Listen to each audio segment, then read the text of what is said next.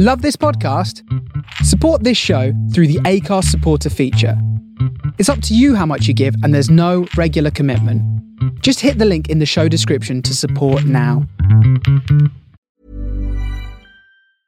A lot can happen in three years, like a chatbot may be your new best friend. But what won't change? Needing health insurance. United Healthcare Tri Term Medical Plans, underwritten by Golden Rule Insurance Company, offer flexible, budget friendly coverage that lasts nearly three years in some states. Learn more at uh1.com. Hey there, it's Michele Norris. I'm host of a podcast called Your Mama's Kitchen. When I travel, I'm usually looking for a way to find a taste of home when I'm not at home. And one of the things I love to do when I am at home is entertain. And Airbnb allows me to do that. When I was in California recently, I rented a house that had a great kitchen. And when we were sitting around the table, we we're all thinking, we're in someone else's house. Someone could be in all of our homes as well. If you have a home, but you're not always at home, you have an Airbnb. Your home might be worth more than you think. Find out how much at airbnb.com/slash host.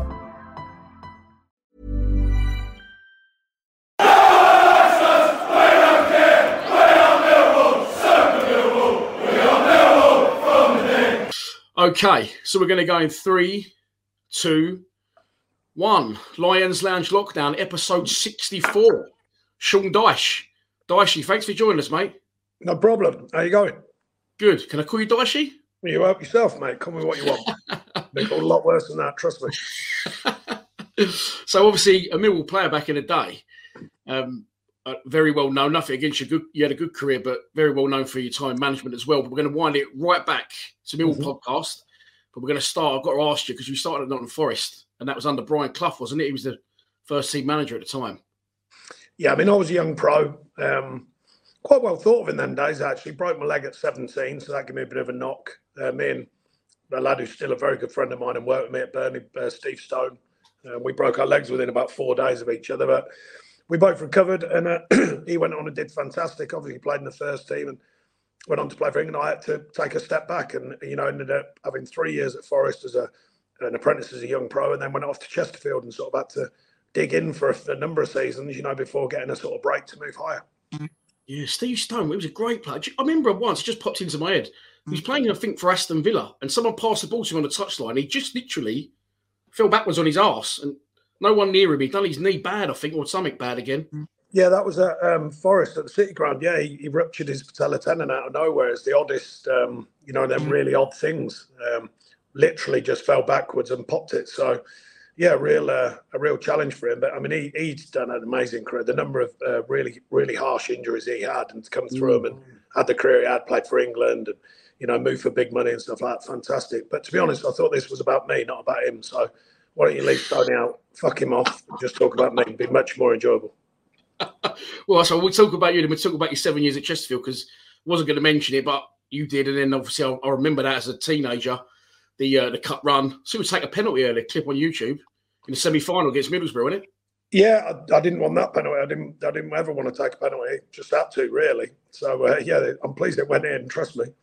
Um, but no, we, we had a great time. Unfortunately, we we recently just uh, buried the, the late John Duncan and his assistant. We buried a few years ago, Kevin Randall. So, you know, real shame because them them two were a big influence on me and many others. But certainly, um, John Duncan was, and you know, the team that we had, and kind of making something out of not really that much. You know, a group of, you know, okay players um, suddenly formed a real strong unit and uh, went on to do relatively great things for a club of that size. So yeah, real, really uh, important part of my career and my makeup going forwards, and you know, playing under coaching and managing.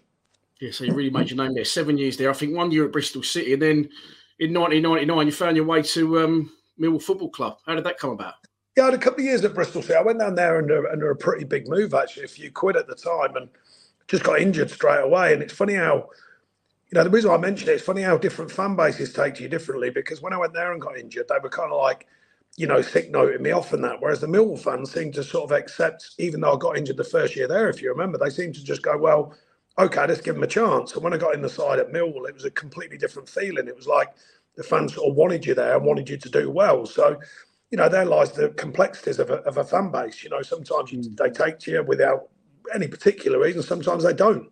Um, but I learned a lot of Bristol City, and then I went on loan uh, to Luton for a few months, and then uh, it was Bob Pearson got me out of there, and you know wanted me to come to Millwall. And to be honest, it was a, a fantastic part of my uh, my sort of uh, career being at Millwall. You know, it seemed to fit for me, fit with the fans, fit with the players I was around, um, life wise. You know, where we were living, and, and totally enjoyed every bit of it. You mentioned Bob Pearson there. It's such a shame, obviously, he recently died. The yeah. club paid a good tribute to him. And, and I used to call him the Highlander in his interviews because we've done like over 60. And no matter what player I interview from whichever era, Bob Pearson, Bob Pearson, Bob Pearson got me to the club. He just made played a massive part in the, in the club's history.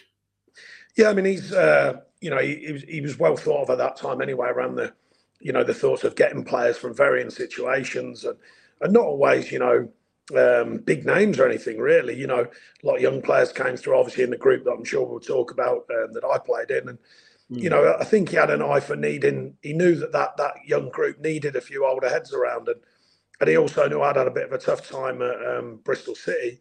Um, playing wise and got a bit of stick and all that, but he knew that I'd come through it at Luton, so I think he thought, you know, he'd do for us, and you know, I'm pleased to say, well, hopefully it did work out. It did certainly, from my point of view, it did, because um, mm. I, I totally enjoyed my time and obviously at the time, Keith Stevens and Alan McLeary were the managers, two players that played in your position.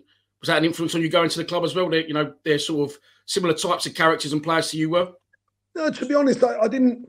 I never really looked at my my, my uh, career like that. You know, at the, at the time, things had gone really, really poorly for me at Bristol City. You know, fitness and injury and um, lack of form and all that kind of business, and didn't really quite fit there. And then having gone to Luton for a few months, and they they, they had a few tough times there because that was when they went into administration.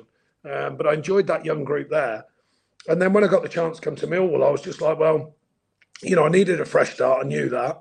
Um, I liked the idea of it. I liked, you know, I knew not all the players, but I knew of some of the players, especially the young players. And there was a there was a good buzz around it at that time, and uh, and I think all of them things fell into place, and you know, contractually and all them things, they all worked mm. Pretty low fee at the time because I'd gone into Bristol City for kind of 354. I think I think Millwall paid maybe 100 grand, 150 maybe or something like that. So even that was a you know it was all pushed aside. It was almost like I was a bit under the radar um, for that time.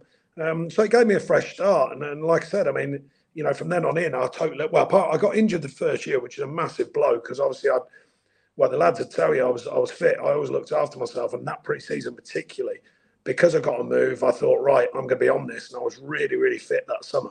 Um, so to get injured and then be out for months again was just a real massive blow to me.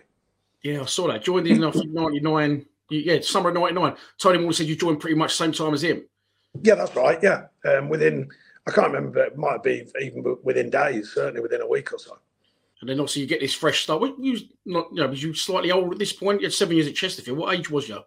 Yeah, so I think I was uh, I think I was 29 because um, I'd gone in. Yeah, it must have been. Yeah, um, I'd gone in there as a, you know, pretty a pretty sort of, I suppose, rounded kind of journeyman footballer um, with a with a young group, like we said, and you know, needed that. They they probably needed that bit of experience, and I needed that fresh start and and that sort of energy around me. So it was a good mix, to be honest. And there's a few other older heads as well, of course, Nevers and uh, people like that. And Tuts came in a little bit later. And Tone, Tone had done a bit. I mean, he was making his name playing wise, but he'd been around a big group at Liverpool and a few loan yeah. spells. And, you know, so there was a little bit of that knocking on. Obviously, a bit later, Steve Claridge and people like that came in. But that initial season, um, you know, there was only a few of us who, who kind of been out there and, and played a, a pretty foolish kind of career to that point. Um, so I think I think you know looking back, I, I, could totally see. Well, even then, I could see why. Once I got in the camp, I realised how many talented young players there were. I thought, well, yeah, I totally get it now. You know, they need they need a few older heads around just to sort of hold it all together a little bit. You know, with with a bit mm. of experience. You only played once in that first season. You said I looked, I checked it earlier and thought he must have got injured straight away. How did you no, get injured? What was it? I was spewing, mate. I did my back again. So I'd done my back at, um, when I was a young kid at, at Chesterfield many years before, and then I did my back at Bristol City. That cost me, and it was fine. And then I come back super fit. Um, had a season fit and then come back really fit to Millwall or when I got a move there. And it went again. And then I got through that. And lo and behold, after that first game at Luton, which we won, I think me and Tuts played, you know, I think I think we kept a clean sheet. I think it was a 1 0. 2 0. Um, you won, beat, beat Luton, the only game right. played, yeah. Yeah. And then the following week in training, just literally doing some heading drills and went up and kind of flexed to edit and it went again. And I, I just honestly, I was devoed. I, I, couldn't believe it. I thought, oh no. Yeah. So I'd literally got myself fit, played one game, and it went again. So, and then it was just dig in time, you know, because you think, well, where's this going? You know, I'd had a season's injury at uh, Bristol. It had gone really badly for me. Season, well, more or less a season apart from the one game at Millwall. And then come back the next pre season almost thinking, well, I don't know which way is this going to go, but I, I, I got myself really fit again. Um, they, they gave me a bit more time at the end of that season and during pre-season to make sure I was like really fit. My back was really strong, which was helpful looking back. So when I did get my chance to come into the team, I was I was fit and ready and raring, and and you know it kind of it started to fall into place for me. Mm. People think that you know, oh, the life of a footballer is jolly out there. He trains so many hours a day, brilliant money. Which there is pros, but obviously, like you say, moving to London, you know, around a good group that were doing well, it must have been so frustrating. So, did you feel part of it still though? Because obviously, we know it was a very tight knit group. No, the lads were great. I mean, you know, excuse me, probably still the biggest group of people I still keep in touch with through football are the, are the Mill lads, and I think there was such a healthy respect. Um, you know, the, one of the secrets of being a real team, you don't have to like everyone. You don't have to be best mates over, but you have to respect them. And, and I think there was a massively high level of respect amongst the group there. As it happens, we, we did more or less all get on anyway. Um, mm. But what I mean is underlying whether you got on your best mates or not, there was a real healthy respect about each other's roles and how we stayed together as a, as a group. And and I think that was a, apart from the, the obvious talent that was there, I think that was a real powerful weapon for us staying together as a group. And you know, even the lads, me being injured, excuse me, a couple of others who had injuries up and down the time when I was in the treatment room and, you know, come in and have a bit of fun um, with us and, and try and keep yourself going and keep yourself motivated to get fit and get back out there.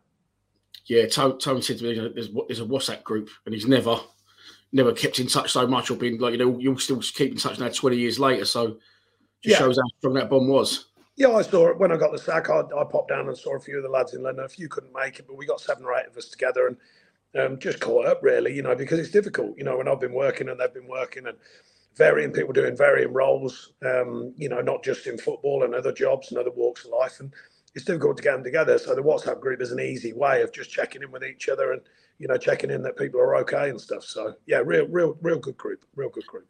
That first season, obviously, he wasn't involved, but he missed out on the uh, playoffs, Wigan away. Yep. And then uh, the second season, 2000, 2001, of course, was the season which will always be remembered in Mill history. You played 35 times that season. Who did you pretty yeah. much partner? Was you was you majorly partner with? Obviously, had Joe Dolan there, Nevers, Tuttle. Yeah, I think it would have been overall Nevers, but Joe Dolan, I think one of my first games might have even been my first. Can't remember, but I played with Joe and and obviously I played in the one when he, he sadly got injured because he looked like he was going to be a real player, Joe. I mean, mm. you know, between him and Sads, I thought we had two real talented lads there who unfortunately, you know, ended up, you know, eventually Joe with his varying injuries, which was, you know, just hideous bad luck. There's no two ways about it. And Sads with his hip and stuff. So, yeah, I think it was us. And then um, he got injured, unfortunately. And then uh, me and Nevers after that. I can't remember how I got in. Cause like I say, it was 35 games. I can't remember whether someone, I started the season like fit, if you know what I mean, but not properly fit, not as in match fit. They gave me a bit more time because of what happened before my back. And I can't remember Nevers might have got injured or something um, which is why I went in, or Joe went in, whichever way you look at it, and then kind of stayed in. Joe got injured, and then um, and me and Nevers more or less took the rest of the season on. They've both been on the show, two very different types of characters. Let's talk about Joe first. What was he like?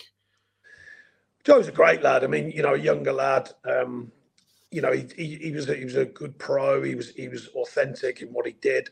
Um, good enough athlete, good enough to play. You know, t- tough minded uh, on the pitch big, obviously physically big, um, and a real honesty to him. But I've got to be honest, like I said about all of the, the players there at that time, you know, there was always an honesty and, a, and like an authenticity.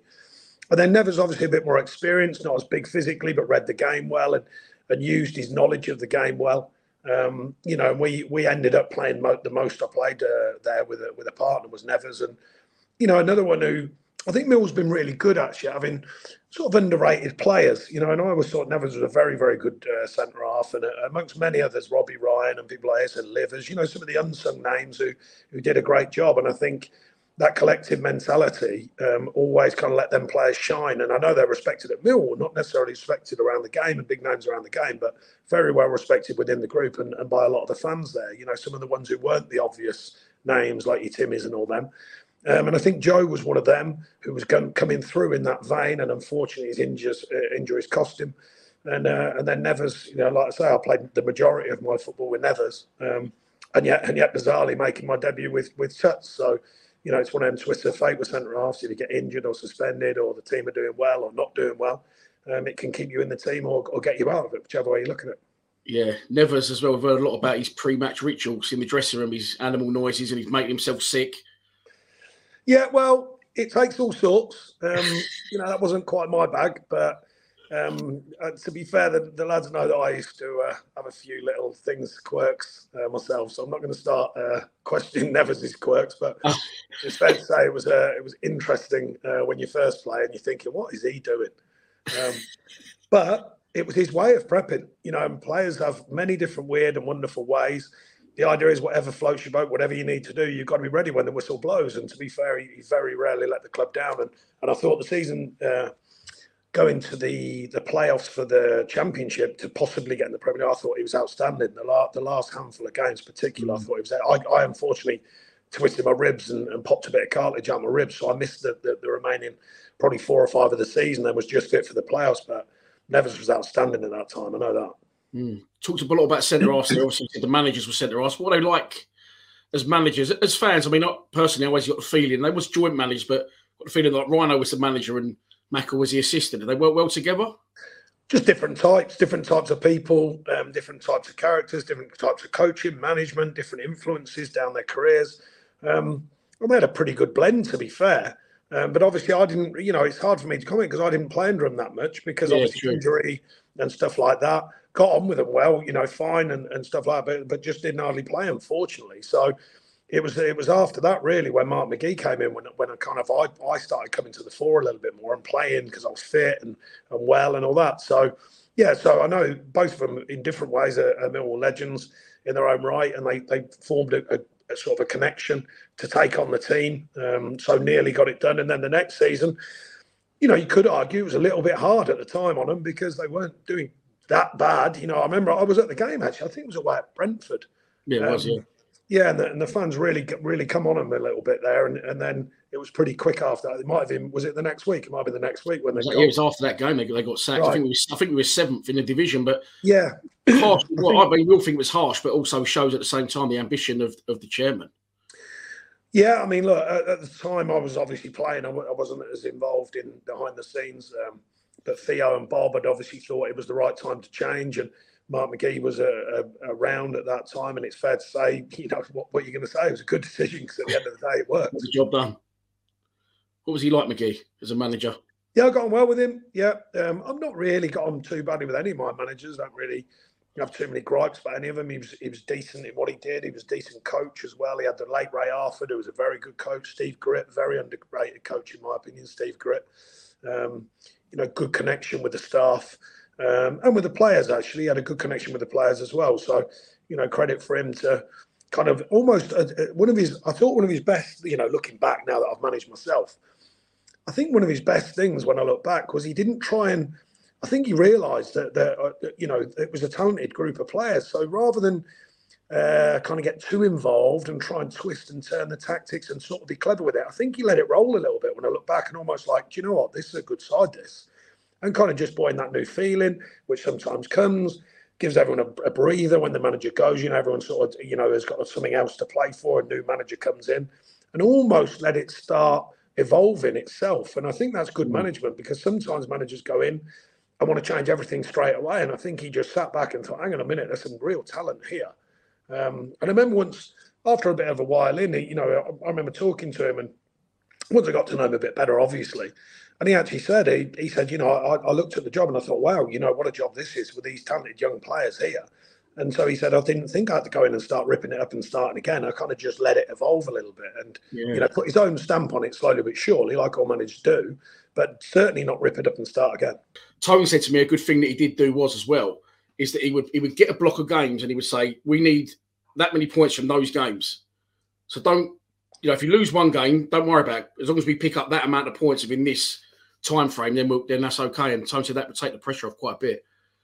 Yeah, I mean, there's things like that. The other thing, you know, most managers will tell you, you know, well, particularly not so easy in the Premier League, obviously, but if you're talking two points a game, if you if you can average two points a game over the season, you're probably going to get promoted. So I think we, you know, at the back of our minds, we're always working on that kind of ratio. You know, you lose one, can you win the next, or can you pick up the next number of points to get you around that two points a game mark? And and I think if you look down the Animals history, it's pretty, it's pretty, uh, you know, pretty safe bet that if you're getting a couple of points a game on average, obviously you understand the train of thought. I know that's not two points a game, but you get what I mean. As you accumulate, yeah, yeah. you're going to be pretty close. And and we sort of kept to that curve for a long period. And if there was a blip, it'd remind us, you know, we're still on track. And and you know, a couple of draws or a couple of soft draws or excuse me, a loss here and there. And he wouldn't really, you know, he wasn't sort of shouting from the rooftops. He wasn't um, overly questioning it because I think he knew that the, the, the team were on something.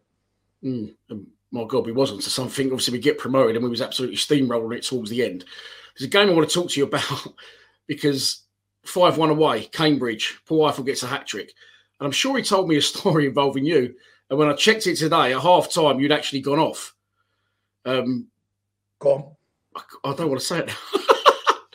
Did you, you, have, you have bad guts or something like that? You had to go off. Yeah, I've had a couple of them. Um, there was one there was one. It might have been that game. It kept me out for like a week. It seemed to, you know, when I couldn't shake it. it I, I, missed a game, and then during the week, thought I was clear, and it just all started again. And you know, it's like you're like, oh, not good this. And then the next game, you got into it. You know, you've lost about six pound in weight, and I was thinking that'd be good. Um, so yeah, I might well have done. Yeah, can't remember as clearly as him though. Strange. Yeah, he was like, come up for the match, boy. Said you've been in there since half time, but um, what a player yeah, was. I was, I was I, I, yeah, I don't know what happened, but I was really ill. Yeah wasn't yeah. great. How'd you get on with life? I found a photo. I wanted to ask you what was going on. Yeah, no, good. Yeah, yeah, yeah, yeah, No, I, I, it was more of a believe it or not, that's a show of passion, you know, because I, I thought I loved all them young dudes. I thought they were brilliant, mate. I really did. I mean, it was a marvel to watch them and train with them and the attitude amongst them and the, they had that they had that nice edge about them. They're sort of jostling for position as who's the top sort of boy, but they're but they're respectful within it. You know what I mean? And yeah. I used to love it, them, them lads. And I was on fire for spells, and Timmy and Reedy. And, you know, another player who doesn't always gets mentioned as much because he left not long after. But I thought Lucas Lucas Neill was a top player. And obviously he showed that he was later on in his career. Mm. But, you know, you forget it was a real, real talented group. So, yeah, I used to love it when when they used to do the, the good things they did. And now and again, I used to get hold of them and tell them what they're doing wrong let's say. I was about to say, what was it like day to day at the training ground? It must have been, well, I know it was eventful, uh, Christophe Kinet seemed to be the uh, it, at the front of most of it. But what was it like? With it was, say it was a big mixture of either very experienced or very young, wasn't it? Well, there was a lot of good characters there. So I don't think it's just Christophe. You know, they all had their, their little quirks and their little edges. I mean, Tone always had a, a good line. Reedy was quite dry, quite you know thoughtful, but then he'd come out with a, a good line here and there. Chopper was always lively. Yeah, I'd chip in my own kind of way, and Nevers himself, and you know, I've in his own way, and you know, Matty Lawrence, the, the quirks of Matty Lawrence. Trust me, there's plenty of them. Um, yeah, yeah, the, the, Irish lads, Sads and Robbie, and Livers was the quietest one, but you know, everyone respected him because of the job he. So there, there was just so many. I mean, I wouldn't. I honestly can't remember it just being Christophe being the main man. I think everyone chipped in. Timmy and Timmy and Christophe would always be lively. If they had um, a couple of halves lager on a night out, I seem to recall, they'd always be quite lively. Um, no, it was a really, really good group, top group. And, and even Fitzy, I mean, I saw Fitzy the other day actually, uh, um, uh, an academy managers thing. You know, in Fitzy, it was great with me. I was kind of coming in almost like as a replacement type thing, but totally respectful of me. Never ever mentioned it or anything against me. Almost like no problem. This is football, you know, and got on with it. Um, you know, so even them guys in the early days, and you know, good, good, good pros, proper people, in my opinion. Yeah, he's still at the club. You said, Scott Fitzgerald. Yeah, yeah, that's right. Well. Yeah, yeah. Yeah, yeah, yeah, yeah. So, you know, good characters. And he came in for a bit as well. You know, people like him, older pro, and been around a bit. So, you know, that was it was a healthy mix, I thought. And then, of course, we win the league. What do you remember about that those times that day and the, oh, the events? Well, the weird the weird thing about it, and I know you'll know this, but went to Wrexham and Wrexham were decent on the day. We couldn't mm. really get a grip of the game, but then typically if Timmy pop, pops up with a, a great header, and I think we drew that game, and um, and it, I don't get wrong, it was it was we were worthy of, of getting promoted. I mean, that's for sure. Um, but yeah, that was a real tough game. I remember that. But some of the performances, I mean, you know, when I look back, there were so many good performances that season, and you know, important performances when you know it's tight. I remember. Oh no, it might have been. I was getting mixed up with Reading, but I can't remember it was that season or the following season in the championship. We went there and I mean, it ended up one of them close, weird finishes where it was like 4 2 or 4 3 or some mad game. But we we were outstanding. We, we steamrolled them. I remember the last game of the season winning five. I mean, really scored that unbelievable goal across the mm. angle, hit the bar, hit the post, went in. Yeah. Um, you know, I mean, that that side on time when it was really perfect. I remember, I think it was Colchester away, and we used to laugh about it. The pitch was absolutely horrendous um, in the promotion or the winning season. I'm sure I sat, he, I'm sure he, he literally was dribbling as he would and he literally chipped it over a puddle and ran round it. And we were all wetting ourselves. We were all wetting ourselves laughing after the game, but we weren't there as well. So it was almost like like whatever challenge was right in front of that group. Good pitch, bad pitch, you know, uh, good ground, rubbish ground, big game, small game. Everyone just got on with it. Everyone just got the job done, you know. And, yeah. and when I look back, it was a it was a fantastic season and, and well worthy of us going on and uh, uh, winning it. I thought. Yeah, mate, brilliant. so it wasn't even. I mean, Mill like to do things usually you know, touch and go last minute or, you know, the mill away, but there was absolutely no doubt they were absolutely steamrolled the league. I remember that final day was brilliant. So then we, we get back into the championship. Not really many additions. Um, one addition came in, Steve Claridge, and another, Darren Ward. Yeah. Two yeah, players I mean, at the complete opposite end of the professionalism spectrum. Well, different characters, that's for sure. Um, yeah, I don't know. I think with Wardy, though, probably future proofing and, and, probably thought at some point he'd come through, which he did, of course. Maybe even looking at me and Nevers and Tuts and that going, well, you know, not sure these boys are going to do it for us. Because um, a lot of my football until then had been in, in Div, Div 1 and 2 as it is now.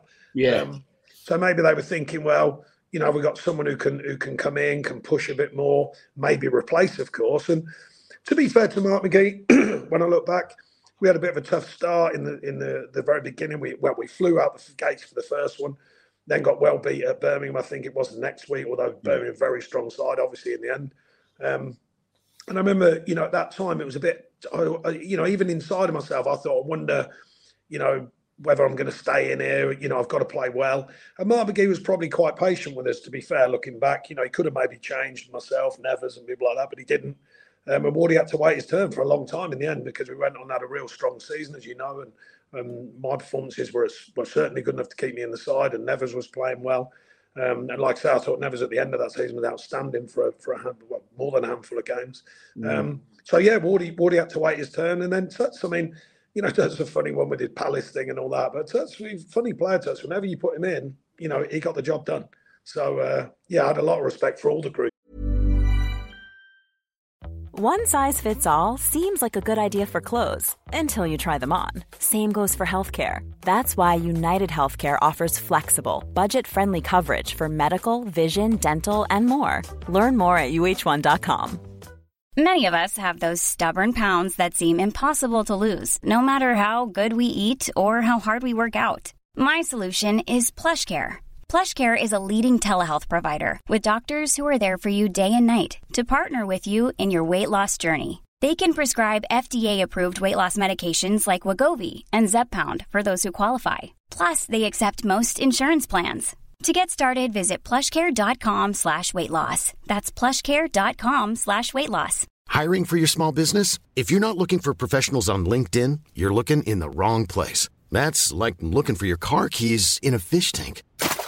LinkedIn helps you hire professionals you can't find anywhere else, even those who aren't actively searching for a new job but might be open to the perfect role. In a given month, over 70% of LinkedIn users don't even visit other leading job sites. So start looking in the right place. With LinkedIn, you can hire professionals like a professional. Post your free job on linkedin.com slash people today. Since 2013, Bombas has donated over 100 million socks, underwear, and T-shirts to those facing homelessness if we counted those on air, this ad would last over 1,157 days. But if we counted the time it takes to make a donation possible, it would take just a few clicks. Because every time you make a purchase, Bombas donates an item to someone who needs it. Go to bombas.com slash ACAST and use code ACAST for 20% off your first purchase. That's bombas.com slash ACAST, code ACAST. and particularly Wardy, I mean, outstanding professional, that's for sure. You know, oh, very, very fit. Yeah, very fit player. Looked after himself, and he had to wake his turn. And and I can never I can never remember who had the heaviest head. It might have been Wardy. I think it was Wardy. We used to weigh heads, um, and I think Wardy had the heaviest head. So mine had a good go, obviously. Um, Brian Law, who was there, he, he's he's had a good. That's where it started. Me and Brian Law, we started weighing heads because we're. Wait, you used to weigh your heads. Yeah, so we used to weigh heads, and then we used to decide people were cheating. So we used to dab their neck to make sure they let their head go, their neck go loose, so their head would actually get on the scale. So we used to cheat and try and edge their head up. We used to go, whoa, whoa, whoa, put your big blockhead on there, kid. and we, we managed to get we managed to get Wardy on it, and, and I'm sure he won it because he had he did have an enormous head. I mean, he's a big guy anyway, but yeah, well, big mullet as well. I'm trying to work out the logistics of that. How would you weigh a head? Did you did you lift the scales up, or did you have to lay flat? No, we had to lay flat. You lay flat, put your head on the scales, but then we used to check your neck. Do you get what I mean? So you couldn't cheat the system. You couldn't hold it tight. You had to check it so that it was all like lot loose, and your head just went on the scales. So bit of fun, bit of fun for the lads. Oh, brilliant! Yeah, Wardy's been on, mate, and um, he said exactly what you said. He said he went. I, I was thought I was going to Millwall, like a bit of a bigger name, like you know. He, he, said he was in the Premier League side, got injured. He was going to come into the division and steamroller it, like, get a name for himself. He said I couldn't get in. And Nevers were, were superb. They kept me out. He didn't mention the headway though. Well, um, I'm sure he wouldn't. He, he's uh, he, he was he was I must say he was incredibly professional because like say it's not easy coming for a quite a few quid at the time. I don't know, maybe like 350, 400,000 or whatever. Um, and yeah, and he had to he had to sit tight, but he was always professional, always got on with it. He was accept not accepting, but he, you know, he accepted the point that we were playing well, the team was going well, and he, I suppose, looking back, he probably accepted there was going to be a bit of loyalty because we'd done well, me and Nevers, and we'd, we'd won the title and all that, and we were we were playing pretty well. So yeah, a lot of respect goes for, for him as well because he really did have to wait a long time until you know it changed for him. But but he, but the rest is history. He went on to did great, so his professionalism paid him back another player who's say professionalism has definitely been questioned on on this show through other players. But what a striker, Steve Claridge, unbelievable player. Yeah, different a different end of the market than, than most. You know, got all his quirks, got his stories, got his off the pitch stories, but scored goals. You know, found a way of scoring goals, and he'd done that all of his career. Probably from his younger days, he'd learned a lot of them old tricks of of strikers. You know, getting you know, when he first started, you got to remember he'd been getting, you know, he'd have been getting shooed about all over the place, and he'd learned all them tricks and, you know, to, to elude people, elude centre halves, you know, could get in the right place, and he could score varying goals. And you know, with mm. Chop, I mean, Chop, Chop for me was tops. Um, you know, for for what he for what he achieved at Millwall. Um, but yeah, I mean, uh, Claridge is a very good player. There's no two ways about that. An effective player. Yeah, very effective player. I couldn't believe how good he was when he came. Just sort of thought he was coming towards the end and then just came in and give us a real chance, didn't he? But moving to um, another striker, well, for a couple of times, you three goals for the club. You remember him? Yeah, not exactly prolific, um, but yeah, I, I, was just really nuisance Valley. I just, to be honest with you, me and Nevers just used to try and clear the way for Timmy, really. You know what I mean? Thinking they ain't going to bother with Timmy, and then he'd just pop up like he did, like Jack in the box, and just bang one in, and you thought, yeah, job done. Um, yeah, not not exactly prolific. I was never prolific throughout my career, to be fair. Um, so uh, yeah, good good in the defensive box, I would like to think, but not so good in the attacking box. You say you scored three goals for us. I looked through it today, and I found the, your first goal for the club. Do you remember it or not? Yeah, Bradford away. Bradford Come away. He said, he says, uh, scored in the I, I, uh, well, I, I always tell the lads I overhead kicked it in the top corner, but it's fair to say I was, I'm considerably exaggerating. Um, sort of dropping down from a, I think they half cleared it from a corner or whatever, and I just kind of hooked it and, and, it, and it went in the corner. Um, I think it did go roughly in the top corner, but I can assure you, I just tried to get it anywhere the goal. I, I tried to um, I tried to find it on YouTube. If you if you put in YouTube Sean Dyche, obviously a million and one other things come up before well, a real goal. yeah, I can imagine. But um, it was the 90th minute you scored the goal, and also Robbie Blake scored for them in the 90th minute. So was it one or when you got the winner, or? Uh, yeah, it might have been. God, I can't remember now. Yeah. But I remember, I remember being buzzing, you know, just purely because it was my first goal for the club, and I scored against Birmingham. I think it was at home. Yeah, can't remember the other one. I scored against Birmingham. The reason I, the reason I remember that is no, no, it wasn't Birmingham. I scored on the Saturday ahead against Sheff Wednesday, maybe.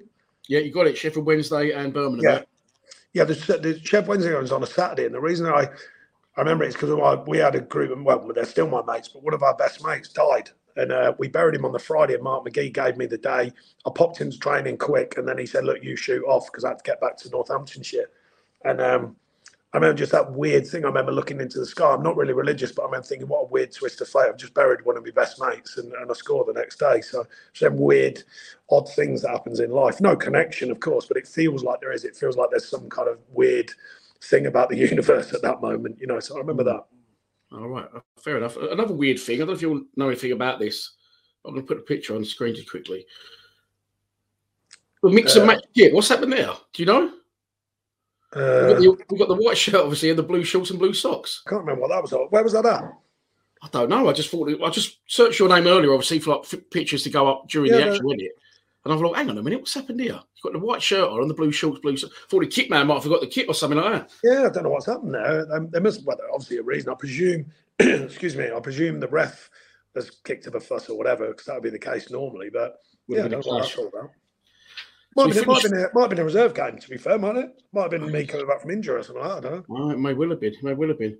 We finished fourth in the division. Man City win the league. Different Man City to you're probably used to back then, but No, they were a good side, though. I remember yeah, they, they were good. Yeah, they were good. Yeah. They had Huckerby and they were coming back up through the leagues. Oh, Huckerby. Huckerby was frightening. That's it. I remember we played up there, and I think they beat us, but God, he, he was he was getting the ball and running like fifty yards with it, and mm. Um, I think Piercy was in that side as well. I think I think Horlock was there as well. Mark Um, Kennedy. yeah, good good side. I mean, you you know, at the time they they're just another team, and you're trying to beat them, and you're trying to get on. But you look back that and a, a massive depth of of um, knowledge in the you know football and, and quality. I think was it not Shaun Wright-Phillips was up front? Who? Sorry, Mike Phillips. Sean, Shaun Wright-Phillips, wasn't it? Sean Mike Phillips. Sorry, yeah, he was involved. I'm, Yeah. I think I'm pretty sure we played them at our ground. We lost three two or four two, and they wasn't Yeah, we- allowed any fans in the ground. I'm sure. Well, we, we played them. We played them at ours, and they beat us. But I thought it was two 0 so I've, I might have got that wrong.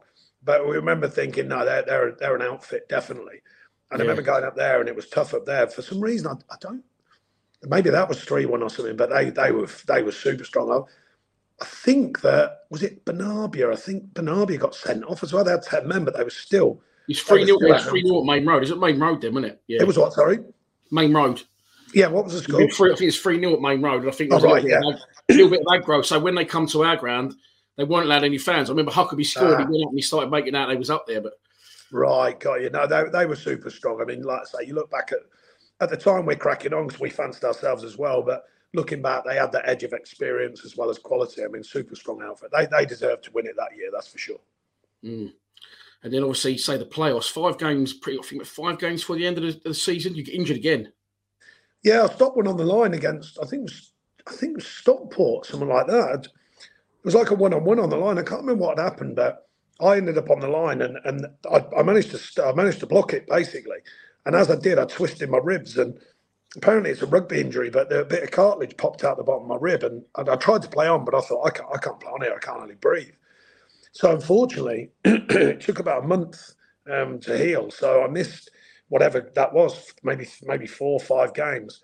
Um, and the team did great, obviously, and Nevers was was outstanding. As I said, Wardy, I think Wardy had gone in and done great. Um, so it was a role reversal. I had to take it. It was simple as that. I mean, was, I was screwing, obviously, because I'd had a strong season to that point um, Yeah. to make the playoffs. You know, you want you want to be part of it, but you know, unfortunately, I ended up sub for I think the last maybe couple of games of the season, and then and then for the playoffs as well. And then you know, obviously, unfortunately, we got beat uh, over the games. But yeah, it was one of them. It was a real real sickener um, of that season, or certainly for myself, anyway.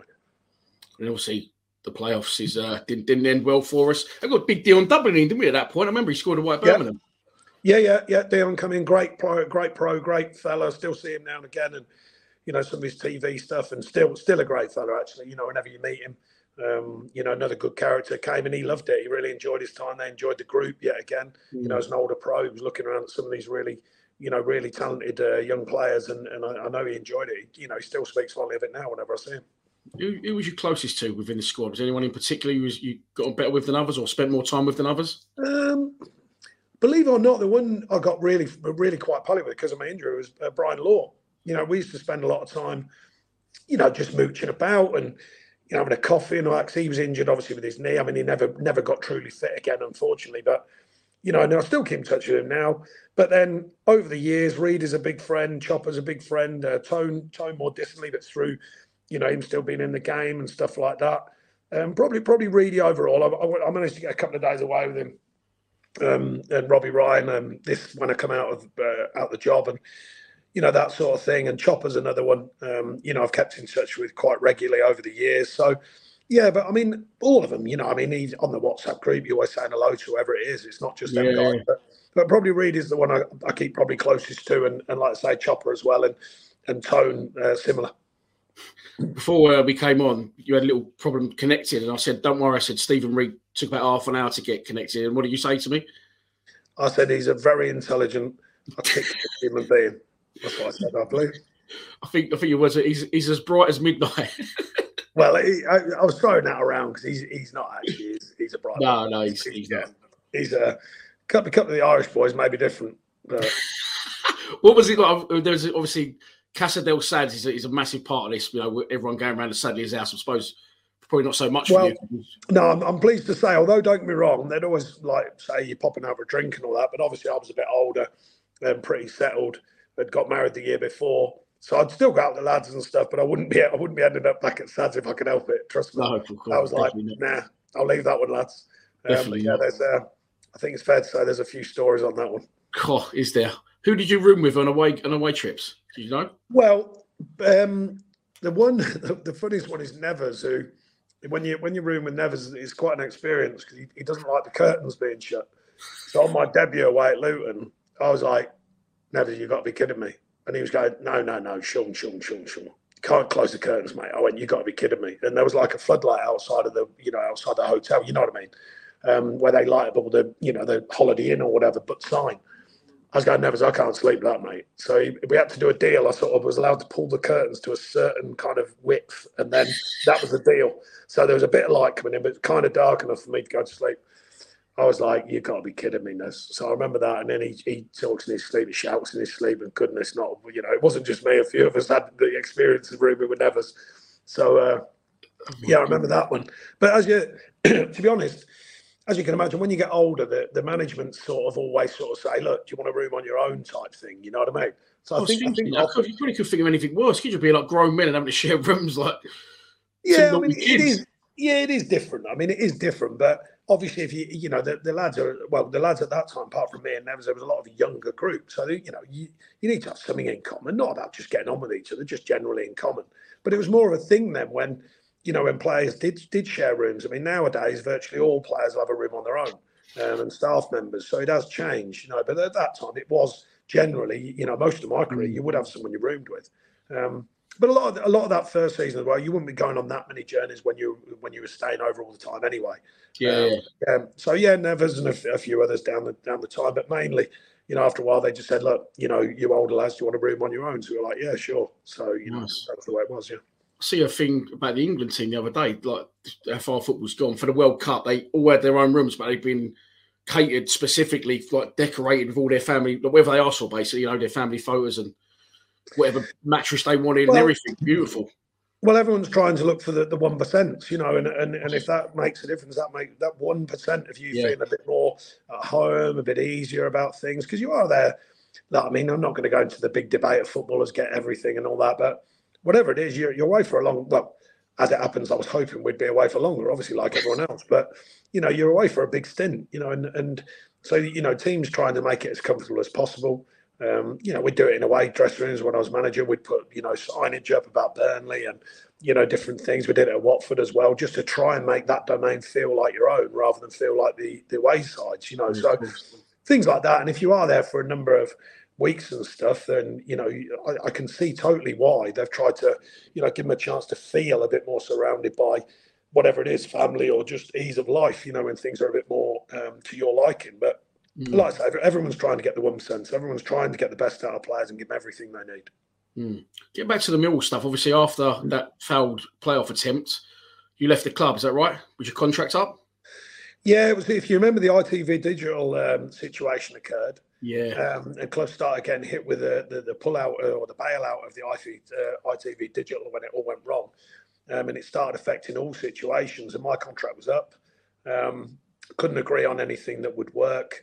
Um, and, and then it was like, well, you know, you got to wait and see because you've been injured and all that, you know, different times then. And, and Theo was a really good operator, but he ran, he ran it hard. You know, he wanted it to make sense and Mm. financially make sense. And, you know, he's a really good guy as well, actually. I liked him a lot. And, and you know, now and again, I, you know, I know Bobby Barnes is friends with him. So Bobby always says he was asking and stuff like that. Um, but no, he was he, he played it hard, you know, and, and that's fair enough. You know, that's the way it goes. That's what you have to do when you own a football club. And so in the end, uh, Ray Lewington came in for me at Watford and you know offered me a, a, decent deal that would that would take me there. So I did. I certainly didn't want to leave. There was none of that going on. I was I was more than happy with what was going on at Millwall, but you know I was like 30, 31 or whatever it was at that time. Um, you know, you got to look after yourself, you know, and, and they offered me a decent deal, and I went around there. Did you have um at this point? Had you already done you know, one eye on management then, or had you done your badges, or? Yeah, I done my I done my um my B license earlier. I did my uh, sorry, I did my B license in the at the end of the first year when I was getting fit again. Um, I did my B license uh, first year at Millwall. Sorry, that is. Yeah. And then completed that. So by the time I went to Watford, um, I'd had me, I'd had my my lad Max. Um, so that kind of curtailed the, the, the first chance for me to do my A license. So I ended up doing my A license when I left Watford. I went to Northampton. I, think I got my A license done then. But it was, it's fair to say when I was at Millwall, I was already certainly beginning to form strong opinions about what I thought was right about you know football tactics, players, teams, and all that sort of stuff. And I was often in the era of uh, uh, Ray and and the Gaffer and Gritty at that time, just picking their brains about little things and you know, little ideas they had and all that sort of stuff. So I definitely was having an eye on the oh, next nice. step of my career. It wasn't really something you fell into management. It was definitely in your plans. Yeah, I mean, I was I was forming an opinion around that time at Millwall um, through varying, you know, the goods, bads, and the uglies of a career in football. I was, you know, I was pretty long in the tooth at that time. And then when I went to Watford as well, working with good people there, and uh, Ray Lewington and Terry Burton and Nigel Gibbs and people like that. So you know, and then and then even at the end, I went to Northampton and had uh, a couple of years the Colin Calderwood and people like that. You know, people I respected. So I was I was very fortunate, I think, not just because I had a thirst to get my badges done and you know a, a thirst to get involved, but also because I think I worked with some very good people who, who all rubbed off in one way or the other. Yeah, mate. Usually at this point, I'll say what you're up to now. But again, no disrespect to your career. You had a good career, but you've done so well as management manager. A couple of people said to me, I didn't even realise he played for Millwall like some of my mates who are not Millwall fans, like because you've done brilliantly as a manager, mate. Unbelievable. No, thanks. Yeah, I mean it's it's been good.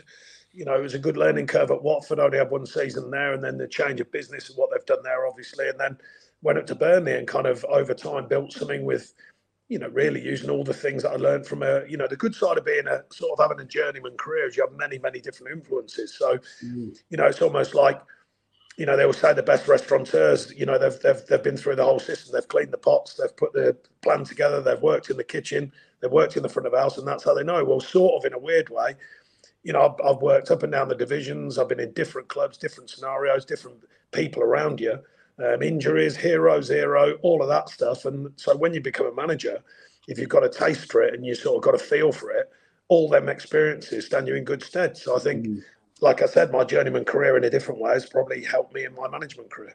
Mm, I've, I've, ticked off many grounds through doing obviously this and supporting me all this time. One ground I hadn't done up until this season was Turf Moor. Right. Okay. Unbelievable. The, the, midweek, the noise that came from that place really surprised me. Brilliant. I love the ground as well. Lovely ground. Brilliant fans. Yeah, I think I think um, I think the you know they they were probably when I went there it was a different feel up there. I mean, my first six months there, people don't know, first probably eight months actually. You know, I was getting a lot of stick then. I was, I probably getting booed off half the time I was there. Oh, really? But they care for their club and they're in a different way than Mill, but sort of similar because once they accept you, they really do accept you. Once they accepted me and what we tried to do there, I mean, they were they were brilliant right away. Even even at the end, you know, before I came out of there, before the decision was made, they weren't they weren't really giving me or the team you know really heavy stick. They they believed we were going to get it over the line, which I believed we would have. Um, mm. So credit to them for that. It's not easy nowadays. You know the the short term thinking in football is very very difficult. Fans getting bombarded from media and media streams about the manager. You know, get rid of them and all that sort of stuff. Um, so I think I think you know there's nothing but respect for the, the Burnley fans, that's for sure. And they've got it going. You know they've got it going again this year. Fair play to them. Fair play to Vincent. You know mm. against probably against probably popular belief, I don't want anything but good for him. You know, the, you know, three three months out of nine and a half years is never gonna never gonna leave a bad taste in my mouth. Trust me. You know, there's a lot of good work and a lot of good people and, and a lot of good times there. So you know, the fact it goes wrong at the very end, that's just life in football sometimes. Of course it is, mate. To, to go as far, go as long as you did, Jesus Christ, it just doesn't happen anymore, does it? Rarely, I would say. It rarely happens. Yeah. You um, you looking to get back in maybe at some point? Yeah, yeah, I think so. I mean, I you know I took a bit of advice. I've said in a few interviews, I took a bit of advice from older, wiser managers than me who sort of said, look, you know, take your time, you know, get away from it. So in the summer, I didn't watch a lot of football. Beginning of the season, I've sort of casually watched. I watched a bit more of the World Cup and stuff, obviously. Um, and sort of over, I suppose, the last sort of four or five, well, sorry, the last three or four weeks before the World Cup, I was a bit more actively involved in watching. But, you know, yeah, again, I've, I've shared it in a few interviews that I've always been respectful of other managers. So it's hard because a lot of the Midlands managers where I live now, they, they were under a bit of pressure until recently, you know, and they've pulled a few results out. So you don't, you know, I want to go to the games, but you don't want to be seen there and everyone's looking around. You want the job. Yeah. And I'm like, no, I'm not here to get the job. I'm just here you know, I'm based in Nottingham now, so if I go to Forest, I'm just there to watch the game. But of course, because they've had an up and down sign, they're sort of thinking, "Oh, look, he's here to get the job." I'm not here to get the job. I'm just here to yeah. watch a game. So I've tried to be as respectful as I can and stay away from them grounds. Um, I mean, it's getting a bit easier now with you know, like um, a few of the manager won a few games now, so there's less questions. But I still don't like that feeling of hovering around football clubs if I can help it when when there's jobs up. But I watched my Max, uh, my lad Max, play a couple of times, and he's been sort of on the edge of things at Northampton Town. Yeah, I was going to just ask you about that because you said earlier yeah. that um, he was born obviously when he was at Millwall, but now he's a, yeah. an aspiring centre half himself, isn't he? Yeah, that's right. Yeah, so I managed to get um, to a few of his games, and unfortunately, he was due to play Saturday, but it was it was frozen off, so um, you know I couldn't watch that one. But yeah, I managed to get to a few of them. A couple of people I know in the game have invited me to just go and throw my eyes on on a couple of games and you know give an opinion. Um, my daughter's doing great at school, so I see a bit of her when she when she can and stuff like that. So you know, there's other things in life um, as well that are important, and, uh, and I've probably sacrificed a lot of things in, in my nine and a half years um, for for the, the time we had there. That's the way it goes. A lot of Mill fans sound we'd love to have him down at Den. well, who knows? One day, but at the minute, I'm sitting tight at the minute. You know, I said I said recently, it's nothing to do with with levels of football. I've I've worked at all of them. Um, well, as, as, a player and manager between the two, I've, I've played or managed at all the levels of football. It's more about giving myself a window to see if something in the Prem comes up. You know, see if someone in, wants you in the Premier League because it's just quite simply, or certainly arguably, um, the top division in the world, let alone uh, in Europe. So you know, I think it is. It is. If you can, if you can have another chance to, I'd, I'd, I'd look at it uh, seriously, quite obviously. Um, and I think I need to give myself a good window and a fair window to see if that happens. If it doesn't happen, then you know you've got to be a bit more open-minded and, and spread your thoughts. But at the minute, um, I'm going to give it a good window and a good chance for if the Premier League changes. You know, you've got to. Listen, you'll, you'll get back into the Prem. Some, some of some of our fans, I think a lot of them are younger. It, it won't happen, so they can all, if you're watching, Not coming to Millwall. well, like, like, I say, it's never about Millwall. I had a great time there. It's just that you know you want to work at the highest level you can, and you've got to give yourself a window for that to happen. And when you think of the realities of it, you know, like myself, it's uh, uh, improbable, not impossible, but it's improbable you're going to get probably the top six clubs. So therefore, you're immediately down to 14, and of them, there's certain business models in place, whether it's foreign management or foreign sort of thought. So you know, mm. you you you you're kind of narrowing down um, and, and then people people have got to want you to go. You know, the, the owners of these clubs have got to want you to go. So therefore, I'll give myself a decent window uh, to see if something in the Prem comes up. Just hope so, mate. I'm sure it definitely will. So getting back to the uh, Millwall, we always finish with the same questions. I've got a couple of extra ones for you today, based on you being a manager. Um, your favourite memory of your time at the club? So many, but I mean, I I think it's hard to go beyond the final day um, of winning the title because you know, the, the feeling of a whole season's worth. We'd, we'd, we'd got promoted the week before, which you'll know we, we would, you know, vying to win the title. And the way we did it, the way the players turned up on that day, the whole feeling was right. Travelling in, buzzing, you know, before you can get there, the feeling in the dressing room, the feeling on the pitch. Um, Reedy's goal, you know, there's a couple of great goals in it, you know. So I think it's hard to go beyond that. Um, but other than that, just the whole feel of it, you know, I, I really enjoyed the feel of the place, the people, the obviously it was a really good period as well for the club, for the fans, and a sort of regrowth of the club somewhat. So uh, to have my little part of that was was was very pleasing for me as an individual. Nice. And if you go out tomorrow and meet up with three of your old Mill teammates, you know, take three, game of golf, night out, whatever you want to do, which three you taking? Well, probably um, well, probably not, not uh, sorry, Reedy, Reedy and Chop because I, you know, Tone really because I, they're probably the three I'm going to keep the most in touch with. On the other hand, um, I haven't seen Joe in years. He was over recently. We tried to get him up into London, but he, he, had a family commitment that he had to do. So, you know, in a different way, Joe and Matty and some of the people you don't see so often. But no, if it was it was lads that, that I knew and I spend a bit of time with it, it'd be uh, Reedy Chops and uh, Tone. And the final question, so I've added this one in on, based on management. If you could manage, go back, you know, pull one of the Mill players, not yourself, from that era and manage them, which player would, would it be?